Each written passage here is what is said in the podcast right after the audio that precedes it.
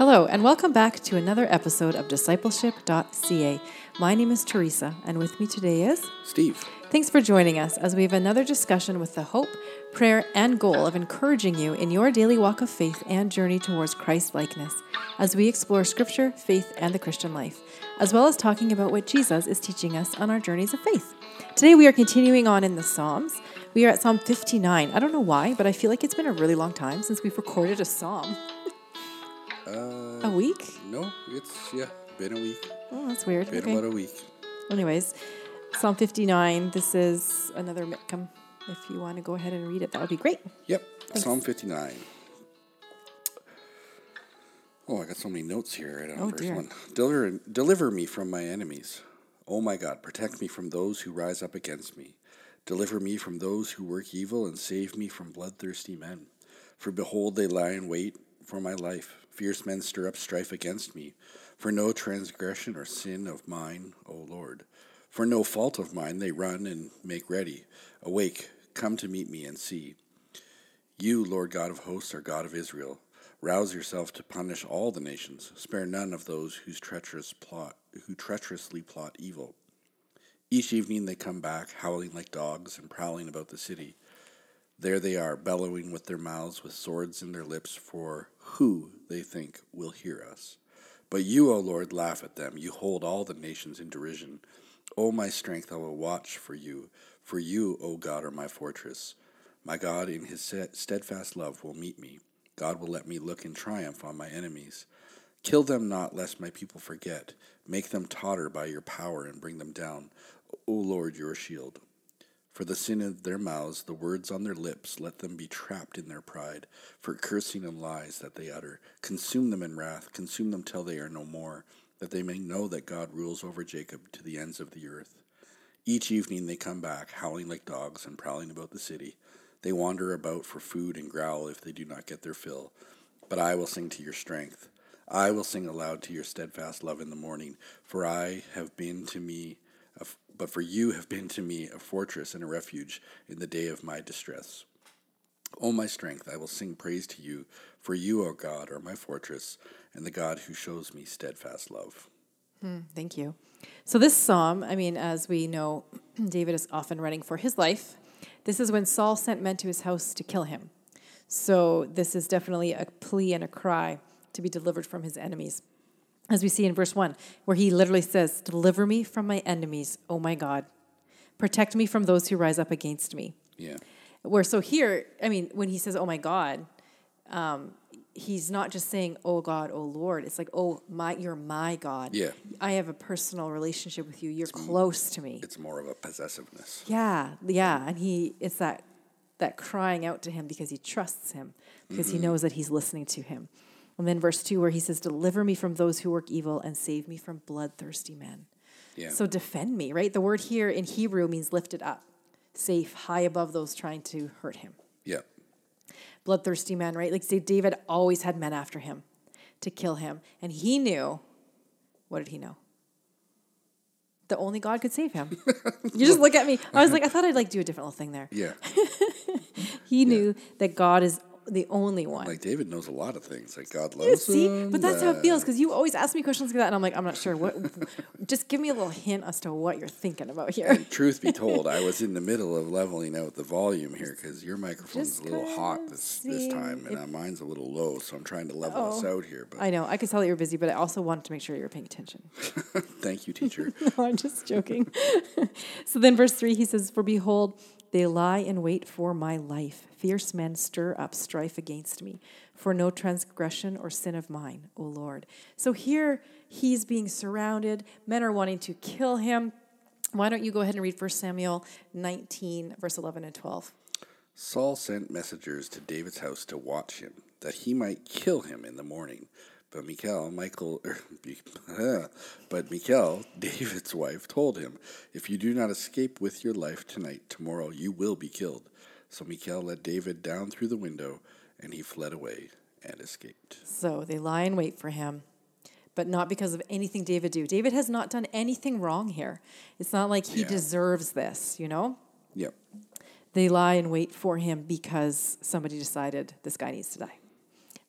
But because God has decided no. He keeps protecting him, and David knows this, right? So he's saying, For no fault of mine, they run and make ready to kill me. Awake, come to meet me and see. So, awake here, when I was reading in the commentaries and preparing, they're kind of saying, um, the awake here is like, okay, God, if you're not awake, if you don't see this, if you're not here, I have no hope Yeah. because you are my hope. Yeah. So that's kind of this cry, this desperation that he's got going here. And it was his wife that helped him escape from Yeah. her father. it's kind of how that. Yeah. Dad wasn't very nice. No, not very nice. So David knew this. Only God, only God can set things right. Yeah. Verse six and seven. Or did I skip some there? No, I don't think I I did. I don't think so. No, where he says, "You, Lord of God of hosts, are the." So when it says Lord God of hosts, like oftentimes they refer to this as like the God of angel. We've heard God of angel armies. We sing, Yeah. we sing songs, right? The God of angel armies, um, here in in our part of the world, anyways. I don't know about where everyone else is, but this is kind of where that comes from. The God of hosts, like He is God in army. Yeah. Well, and you've got three names of God there, right? yeah, Lord of Because Lord, for those that, that are reading, if you see capital block letter Lord, Lord, yeah. Mm-hmm. in, in an English Bible, that means it's Yahweh. Yep, that's right. And then God of hosts, my little notes here say that it was uh, Elohim Sabaoth. Yep, And then God of Israel is Elohai Israel, God of the chosen people. yeah, Right? Mm-hmm. yeah, So yeah, this is like saying, oh, God, God, God. yeah. Exactly. That's what we would have to say in That's English, what he's. right? Yeah, that's where I think that you can hear that cry. Yeah. You know that desperation that you are the only one. You know, rouse yourself to punish all the nations. Spare none of those who treacherously plot evil. Yeah, exactly. Right. Make this right. Make this right. Mm-hmm. And then it comes on to. It, he goes on to kind of ex, explain, give us a vivid picture of the evil ones, his enemies. Each evening they come back, howling like dogs and prowling about the city. Can you just imagine? I don't know. I lived in Africa for a while when I was a teenager, well, almost adult. Yeah. And we had we I was in Gabon, Gabon, and we were like eh, Central West there. In the Congo jungle, In yeah, we were 10 hours from Libreville, which is like just north of the con- country of Congo, on Yeah. the north side of the con- Congo River, in the Congo That's Delta. right. Yeah, it was beautiful. jungle, yeah. beautiful, very red dirt, beautiful. Uh, but the village had wild dogs. Like the, the Yeah. dogs, the dogs were terrifying. Actually, Mm-hmm. you never wanted to meet them in the dark. You never wanted to meet them in the daylight. You just didn't want them anywhere near you. They were always kind of skinny and scrappy and Just looking for a Just very little taste. volatile. They just, want a little taste. Yeah. So when he I was in the Philippines, I almost Okay. got bit multiple times. oh, really? Same Yeah. kind of idea. Those the wild, the pack of dogs where they get that. Yeah, yeah. Um, whereas each evening they come back prowling about the city. I, I see a very vivid picture from my Yeah. time in Africa. There they are bellowing with their mouths, with swords in their lips, for who they think will hear us. So they think they're going to get away with everything. They think, who's going to touch us? Yeah. Who's going to listen to us? We get to do what we want yeah. because we're wild, because we do what we want. And the dogs are. There's that animal in imagery that runs throughout Scripture, right? Yes. When you call somebody a dog, like hmm. Goliath to David, what are you, a dog that you come before yeah, me? right. It's Come like at me with a stick. Um, I mean, when when it's used in the Bible about somebody, it's usually like unclean, in, Yeah. unclean, impure, yeah, not worthy, right. unable to do anything good. That kind of idea. Right. Yeah. So this is kind of what he is likening them, these men, to.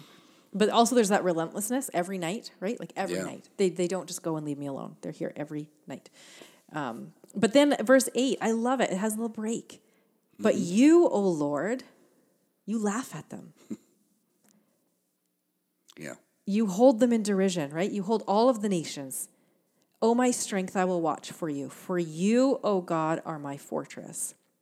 My God, in his steadfast love, will meet me. God will let me look in triumph on my enemies. So it turns here where he's got this hope, right? But, but you, O Lord, I am watching for you. You are my fortress. You will triumph.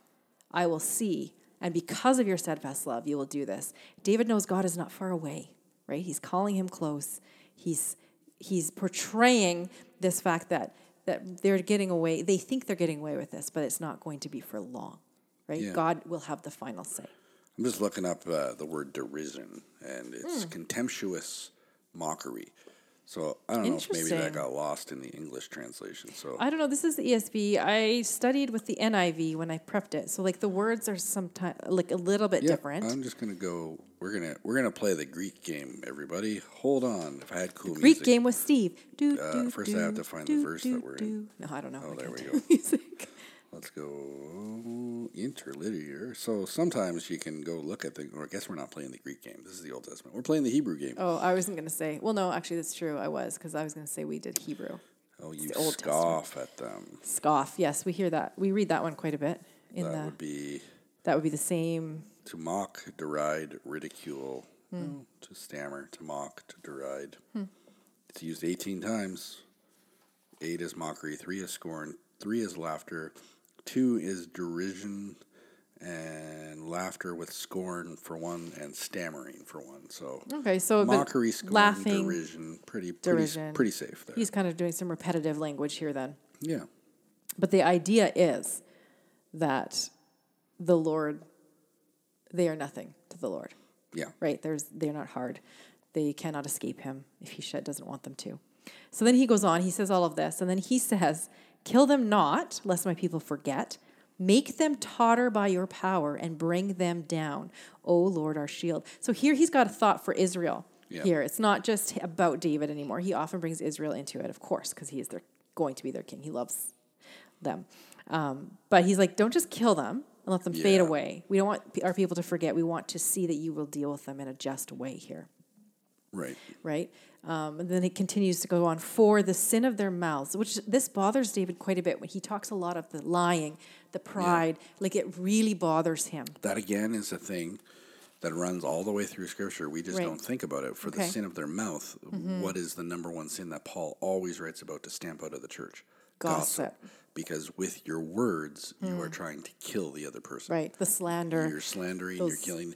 Um, so this would actually be um, in in biblical understanding when you speak poorly or ill of someone, you might as well just murder them. Right. Hmm. Right, This well, and is, it- this is that you are trying to kill them. that is the evil to Yeah. be done to them, right? Which is interesting. If we were to think of it that way today, Yeah. how would that change how loose we can be with our words? We would. we can be quite Yes. careless with our words and who we speak them to Yep. about, you know, different people or Oh, for whatever. sure. For sure. Yeah, definitely something to be guarding our mouths, right? I mean, definitely important.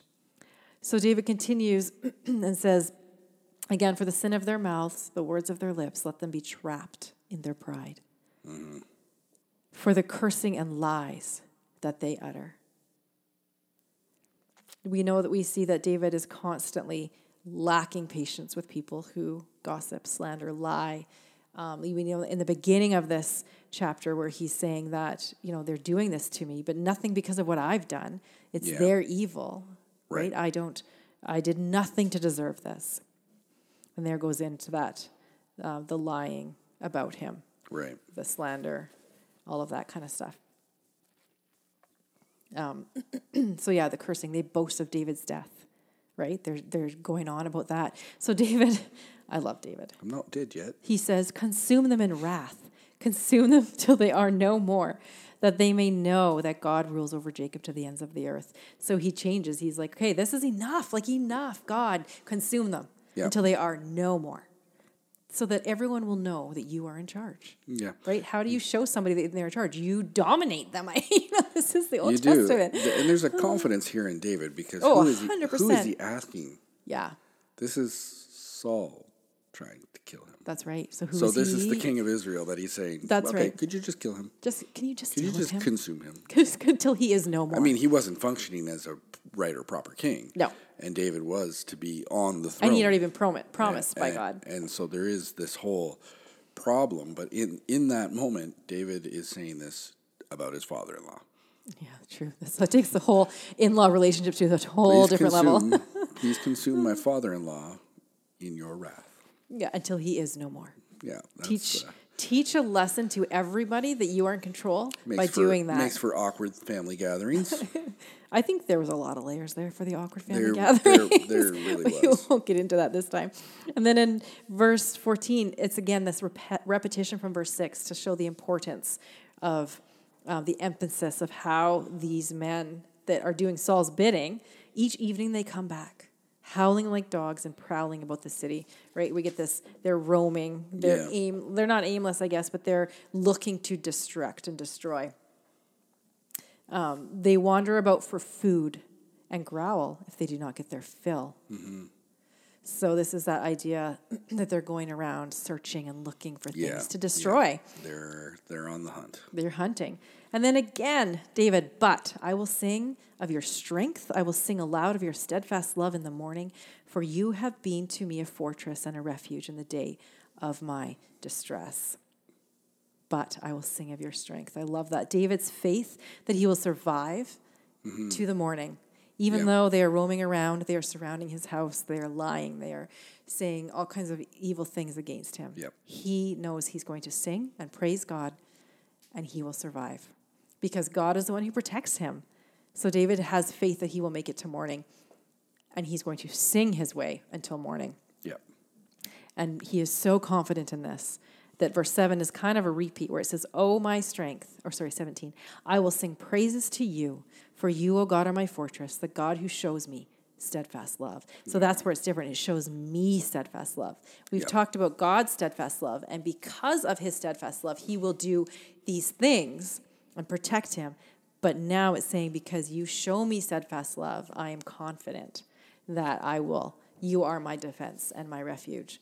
So Right. that I will sing praises to you while the evil is happening around me. Right? Mm-hmm. So I don't know if you can think of a time when you felt evil around you, when there were people that wanted harm or bad things for you because you were a Christian, because you love God. What did you do? Were you able to praise God, trust Him, have faith that He's got you? He is your refuge, refuge, your strength. Because I can tell you that the God of David, the God that we're reading about through the Psalms, is the same God that you praise today. He is your refuge and He is your shelter. Yeah, thanks for joining us for our conversation today. If you've enjoyed the podcast, you can always subscribe, leave a like or a comment on our social streams, or even tell others about us. We appreciate any help in getting connected to people who are interested. As always, you can find us online at discipleship.ca and on Facebook and Instagram. Have a great day.